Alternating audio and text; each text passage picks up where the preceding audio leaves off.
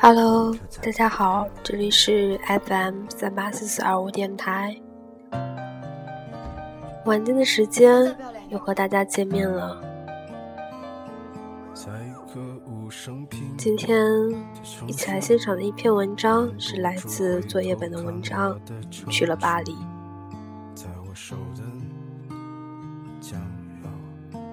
现在你听到的这首歌是来自宋冬野《平淡日子里的刺》。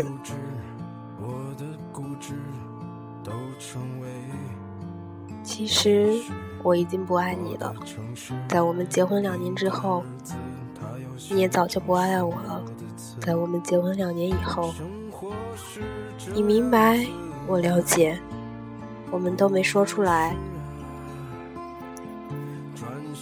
我睡在客厅，你睡在卧室，我们养的狗天天待在笼子里。你忘记了我们当初为什么要结婚？我也说不清我们为什么要在一起。去年夏天辞去工作，开始学法语。你说在北京待腻了，要去巴黎。你说这里雾蒙蒙的天让人绝望，你说这里拥挤的马路让人迷茫，但这就是北京。你会不会离开我？待在这里，天天想离开他，等到离开以后，就迫不及待想回来。我没有把你的话放在心上，可你的法语进步很快。秋天的时候，你已经会唱。我的名字叫依莲。我们在国贸那家 KTV 里唱歌，那时候《中国好声音》正在铺天盖地，有个叫华少的主持人飞速走红。我记得那天晚上，唯一一个没有唱歌的人是我们的朋友作业本。你唱了好几首，我记不得歌词。我们彼此觉得。分开只是说说而已。那天晚上，风很大，北京城好像在嚎啕大哭，无人伤心。我们一起把作业本送回东四环，坐在前排，他还开玩笑的问我，什么时候把你杀掉？我说，你去巴黎之前，必须把你杀掉。你笑了。我笑了，路灯突然变得好温暖。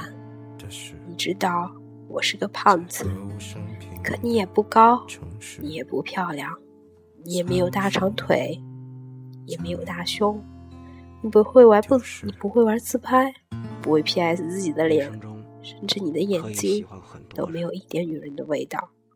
但心疼的只有一个。你和我。都不知道我们为什么要在一起，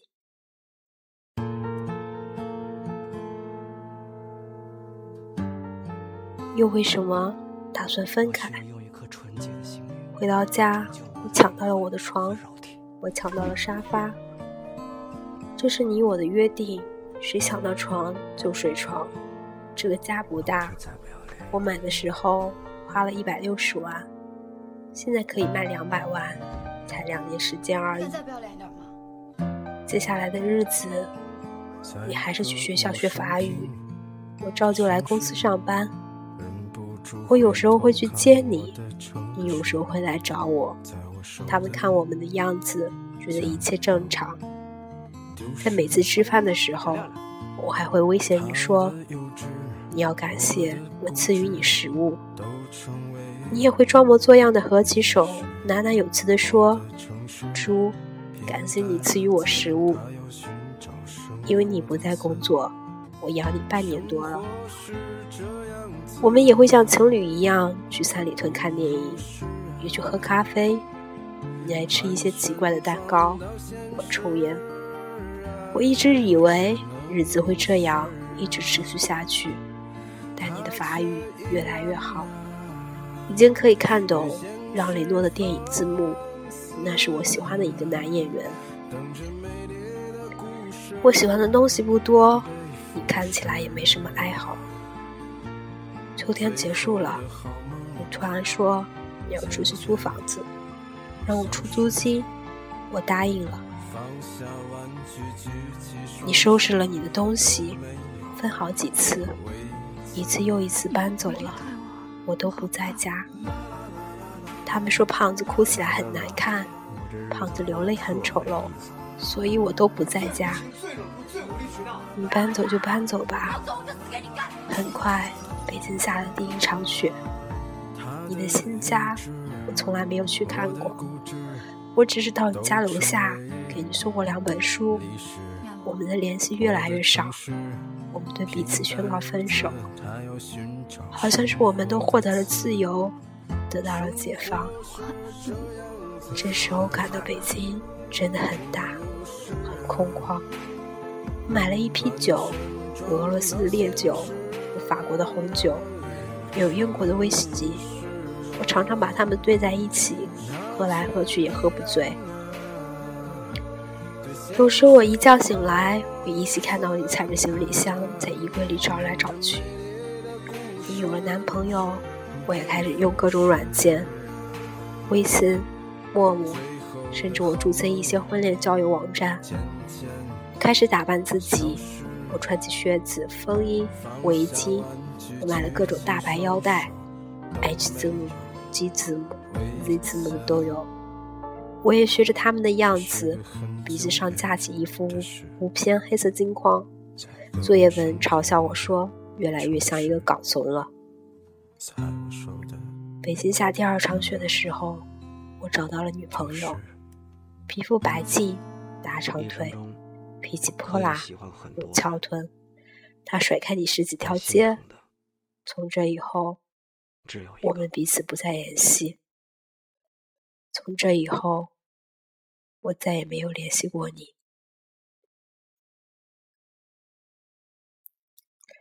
我从朋友那里得知，你的法语考试通过了，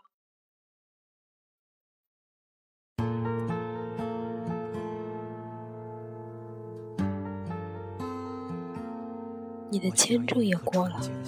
我从来都不相信这些是真的，直到你回家取走最后一件行李。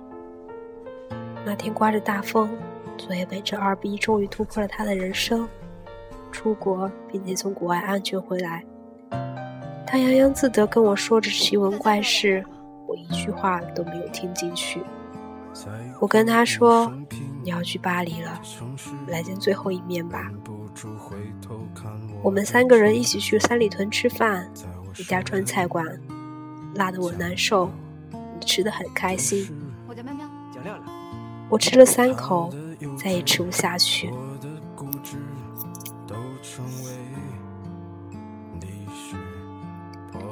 我看着你们俩吃的杯盘狼藉，一个劲的抽烟，假装我很忙的样子，不停的看手机。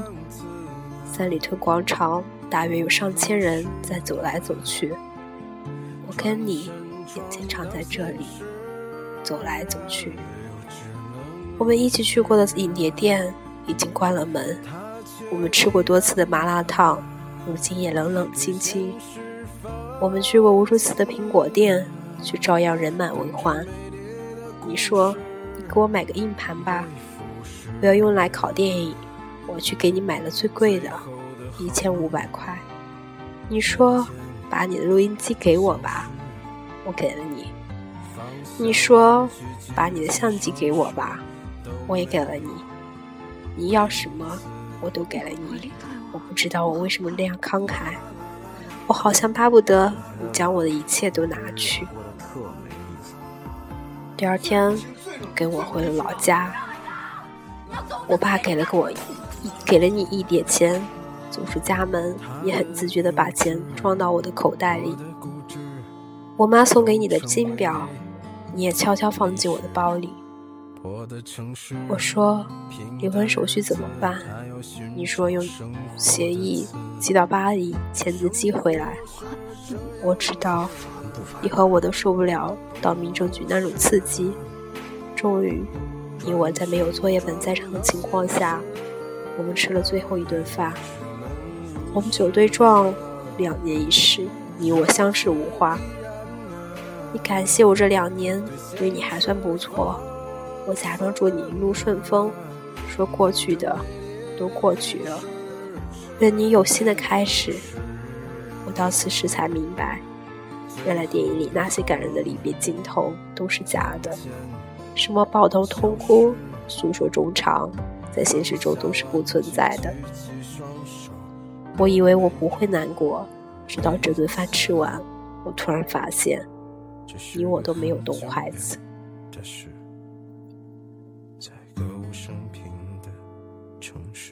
我只是在不停的问你：房子租好了没有？学校安排好没有？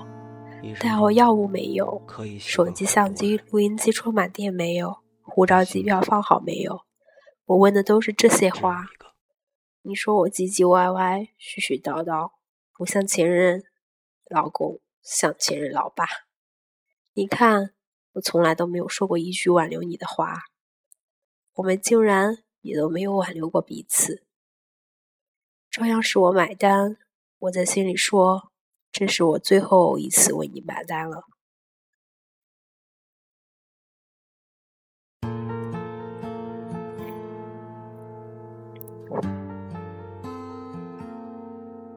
这也是你给我吃的最后一次饭。第二天，我没有送你去机场。我知道送你去的那个人不应该是我，我还是去了机场。我躲在 T 三的一个角落，我想再多看你一眼。你长得不漂亮，你没有大长腿，你没有大胸，你皮肤不白，你个子很矮。可我就想再看你一眼。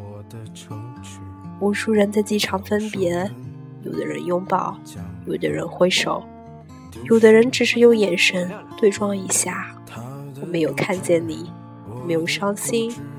机场离咱们家只有短短三十分钟，我就是感到突然没法开回去了。我在车里坐了好久，天上的飞机不停飞走。医药飞机不断降落，我忽然有一种我是在这里等你的错觉。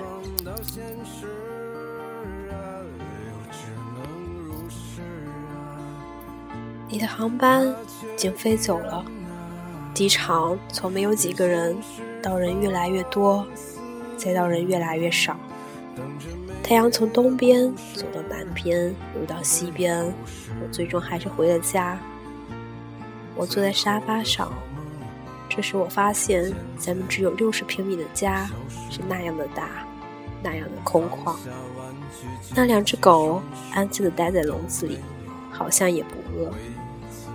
你会不会离开我？我的女友今晚没来，你的男友也没陪你去巴黎。我们两个看来都有寄托的人，在这个日子里，竟然都是形单影只。知道在北京最怕的是什么吗？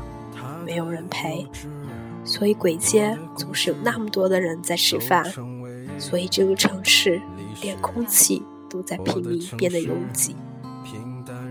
一周以后，作业本突然问我，伤感期过了没有？我说还没。他说他一直不信你去了巴黎，我也不信，但的确，你去了巴黎，我留在北京。我们不再有联系，就像一场梦，你悄无声息的出现，从陌生人到过路人，最终悄无声息的消失。今晚的北京，外面的大风像疯了一样嚎啕大哭，暖气已经停了，真的好冷。永远不会为你而哭，也不会掉眼泪。他们说胖子哭起来很难看，掉起来真的很丑。